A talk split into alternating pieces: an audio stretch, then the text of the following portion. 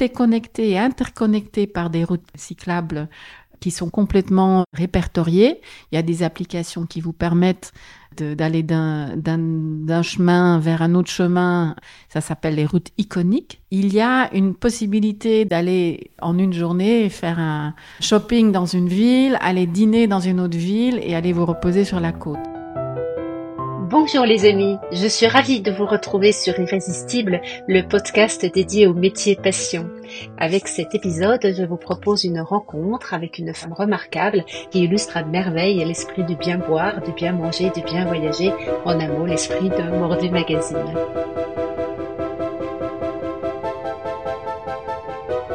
Alors aujourd'hui, je reçois une flamande à Paris Pascal Schudings. Bonjour Pascal. Bonjour Elisabeth. Ah, je suis vraiment ravie de te rencontrer ici dans tes murs. Alors, euh, tu es ici à l'intérieur de la petite ambassade de Flandre euh, à Paris. Donc, c'est une entité qui appartient au gouvernement de Flandre et qui est là pour représenter la région. Alors, c'est vrai qu'il y a trois régions Belgique, hein, mais là on va ne parler que de la Flandre. Alors pour mieux te connaître, Pascal, qui es-tu? Tu es né où? Tu viens de quelle région en Flandre? Alors, je suis originaire de la Flandre occidentale, qui est une des provinces que compte la Flandre belge. Mais j'ai passé toute ma scolarité à Anvers, qui est dans une autre province juste à côté.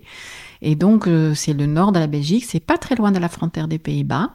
Et je me suis installée dans les années 80 à Paris. Alors, c'est une belle histoire en plus, je crois me, me C'était une histoire d'amour et qui nécessité un déplacement pour que justement l'un et l'autre ne connaissaient pas le mal de pays. Donc on avait choisi un pays neutre, c'est devenu la France. Et quand tu parles, tu n'as aucun accent. Oui et non, c'est-à-dire que quand les gens souvent me demandent si je viens de l'Alsace. Ah Donc je garde visiblement un petit accent quand même. Alors, pour revenir à ton, ton enfance et ton, ta jeunesse, tu as fait quel type d'études? Alors très vite, je me suis orientée vers les langues parce que j'étais douée en langue étrangère.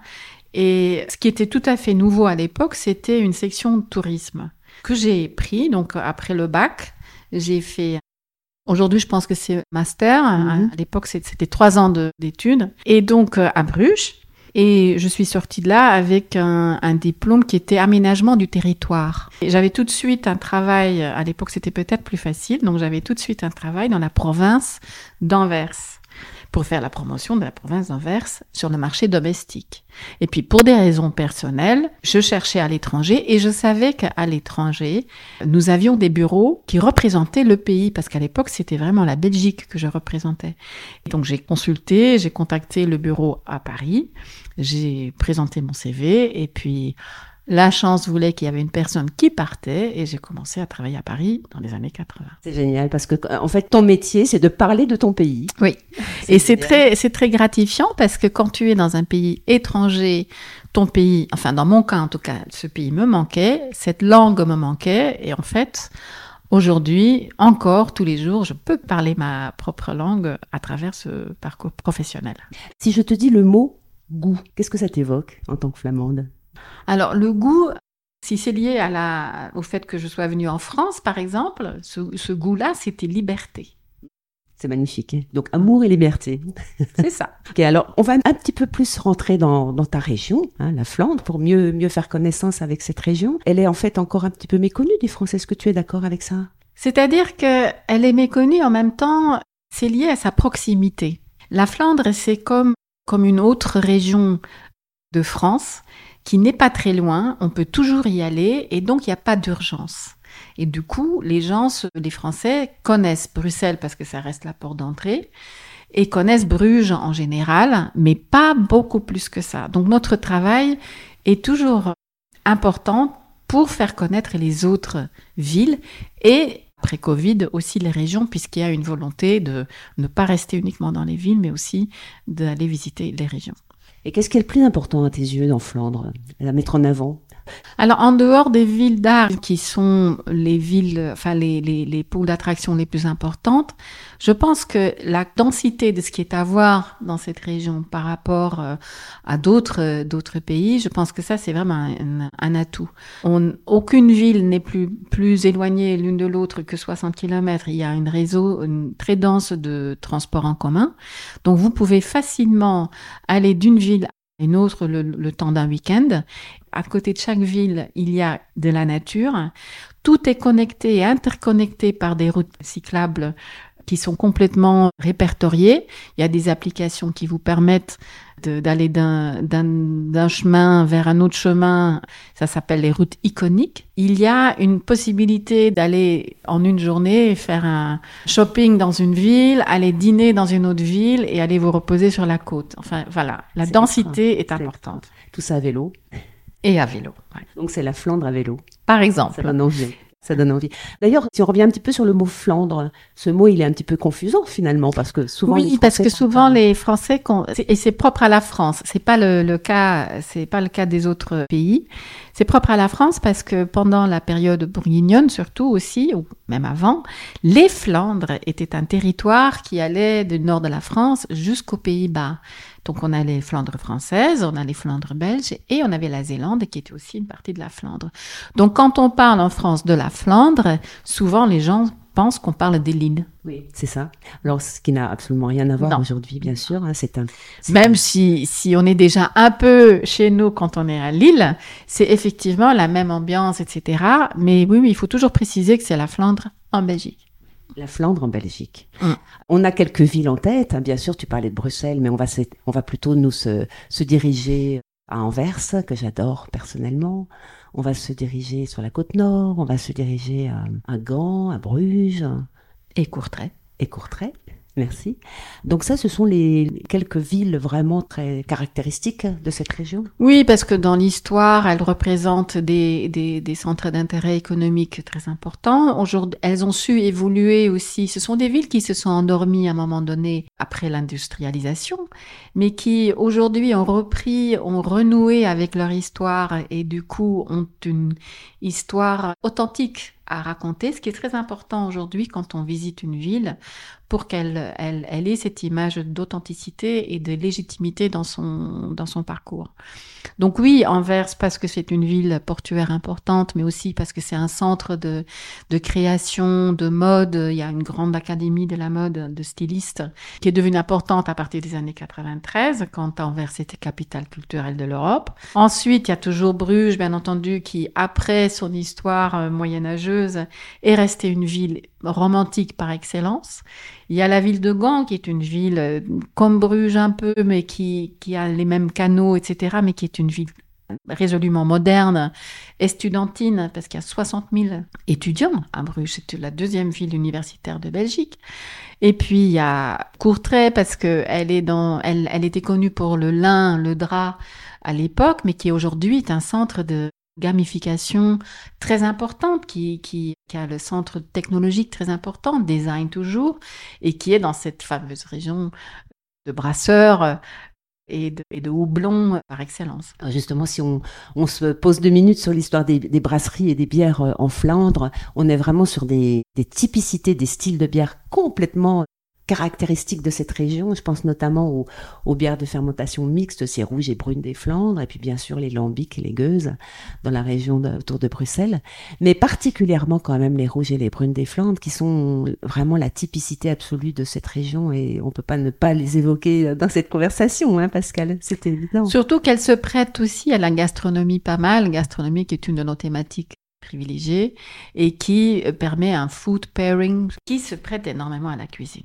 Alors aujourd'hui, donc on est dans ce très bel immeuble euh, de l'ambassade de la région flamande, un organisme qui s'appelle Visit Flanders, Mm. qui a pour objectif de, de donner envie aux, c'est inspiré. aux francophones d'aller en Flandre, hein, c'est ça? Oui. D'accord. Le but, c'est vraiment d'inspirer les Français qui s'intéressent forcément au patrimoine, à l'art, à la gastronomie et par extension au cyclisme ou à la nature. Tous, tous ces éléments qu'on trouve chez nous, ce sont des communautés qu'on cherche au fond en France. On va les travailler, on va les inspirer pour dire, pour votre prochain week-end au, mini-séjour, pensez aller en Flandre. Et en plus, on n'a pas parlé de deux villes euh, particulièrement euh, intéressantes sur le plan brassicole, mais pas que. Tu vas me donner d'autres axes de ces villes, c'est Leuven oui. et Malines. Leuven et Mechelen, Leuven et Malines, tout à fait, qui sont de l'un et de part et d'autre de Bruxelles, qui sont tout près de Bruxelles, donc très facile d'accès et qui représentent tout à fait une histoire brassicole très importante. Leuven, c'est quand on va sur la Grand Place, on le voit directement, c'est la ville universitaire de Belgique. C'est aussi la plus ancienne université de Belgique. Et là, il y a une petite place derrière l'hôtel de ville qu'on appelle le comptoir le plus long de l'Europe. Et en fait, c'est une enfilade de cafés où on peut s'asseoir, des terrasses en été. Et bon, bah, les étudiants étant là, c'est là où ça se passe et c'est là où, on peut déguster toutes sortes de bières euh, euh, de, la région aussi. De Belgique. Et puis c'est là aussi, il y a Stella Artois, qui est le centre névralgique de l'histoire brassicole, en fait. hein. Quand on arrive à la gare Ouais. de Leuven, ça sent déjà la bière. On sent déjà. C'est comme quand on arrive à Bruxelles, on sentait à l'époque Côte d'Or le chocolat. Bah, à Leuven, c'est toujours. euh, Ouais, ça frappe quand on Ouais. arrive à la gare. ouais. Et Malines? La Malines, c'est une, une- c'est plus, comment on appelle ça? Hum, Bon, le mot va, tu, tu couperas. Euh, confidentiel, c'est ça? C'est plus confidentiel. Anker, intime. Ouais, c'est beaucoup plus intime. Mais là, l'histoire de la brasserie Anker, qui est une histoire très très une brasserie très ancienne, est toujours là, est toujours dans le, dans le centre-ville et effectivement a une, une, une bière qui me vient à l'esprit, la Carolus, qui est une très une chouette bière que j'aime beaucoup et qui s'exporte en France également déjà. J'ai souvenir de ces petites ruelles, c'est Oui. ça, hein Petites ruelles, les petits ponts. Mais ce sont toutes des villes. Malines est une ville qui a beaucoup. C'est la première capitale de la, de la Flandre. Malines, parce que c'est Charles Quint qui a installé euh, sa capitale là-bas. C'est une ville aux mains des femmes. C'était euh, les Margaret d'Autriche. C'était effectivement une ville qui, qui, pendant la Renaissance, est très importante et qui est un centre d'art euh, dominante en Flandre. Donc à ce propos, on a de plus en plus envie d'aller en Flandre, hein, passer un petit week-end par exemple. Quels sont les pays les plus, les plus, je dirais, amateurs de Flandre en termes de tourisme en, Europe? Alors évidemment, il y a d'abord les Belges eux-mêmes, hein, qui sont les plus grands visiteurs, mais euh, c'est d'abord les Pays-Bas, premier pays émetteur, ensuite c'est l'Allemagne, et ensuite c'est la France. Nous sommes le troisième pays. Je crois savoir qu'on était un petit peu plus. Euh, avant Covid, nous étions deux. Mais on, re- on revient, on va revenir, hein, c'est ça. les On revient, on voit une très belle tendance euh, par rapport à 2021. Il y a des villes comme Bruges, par exemple, qui sont de nouveau déjà au niveau, au niveau de 2019 et même avant. Donc, si, si, c'est- très prometteur et donc nous sommes très contents. Alors, donc pour résumer, quand on veut aller en Flandre, on a euh, cinq grandes thématiques finalement d'activités. hein. On a le patrimoine, les arts, le cyclisme, la gastronomie, bien sûr, et la nature. Mm. C'est ça? C'est ça. Et l'avantage, c'est que vous pouvez le matin aller faire un musée, vous allez bien déjeuner midi, l'après-midi vous faites du shopping, le soir vous allez faire du fine dining, comme on appelle ça, c'est un puisqu'on a pas mal de- d'étoilés Michelin également, et donc vous pouvez faire ça. Dans chaque ville et dans chaque région, il y a forcément les, les- les ingrédients euh, nécessaires pour passer un très bon week-end. Qu'est-ce que tu nous conseilles au printemps 2023, par exemple, comme événement majeur euh, qui te vient à l'esprit? Alors en 2023, nous allons préparer Ensor qui, deuxième semestre, donc à la fin, va commencer à Ostende, donc Ostende, là où Ensor a vécu, où il y a sa maison, il y a un centre des visiteurs Ensor, il y a une très belle collection de Ensor euh, également au musée, qui s'appelle donc le musée, c'est le musée le long de la mer, et Anvers reprendra en 2024 le relais pour mettre en avant ce peintre qui est un autre maître flamand, puisque nous avons plusieurs maîtres flamands, Ensor étant un autre maître flamand qui sera mis à l'honneur. Et que ce soit en sortant du musée ou que ce soit en sortant euh, de du musée au bord de la mer, on va, on va manger quoi? Alors on va forcément manger des crevettes grises, Voilà.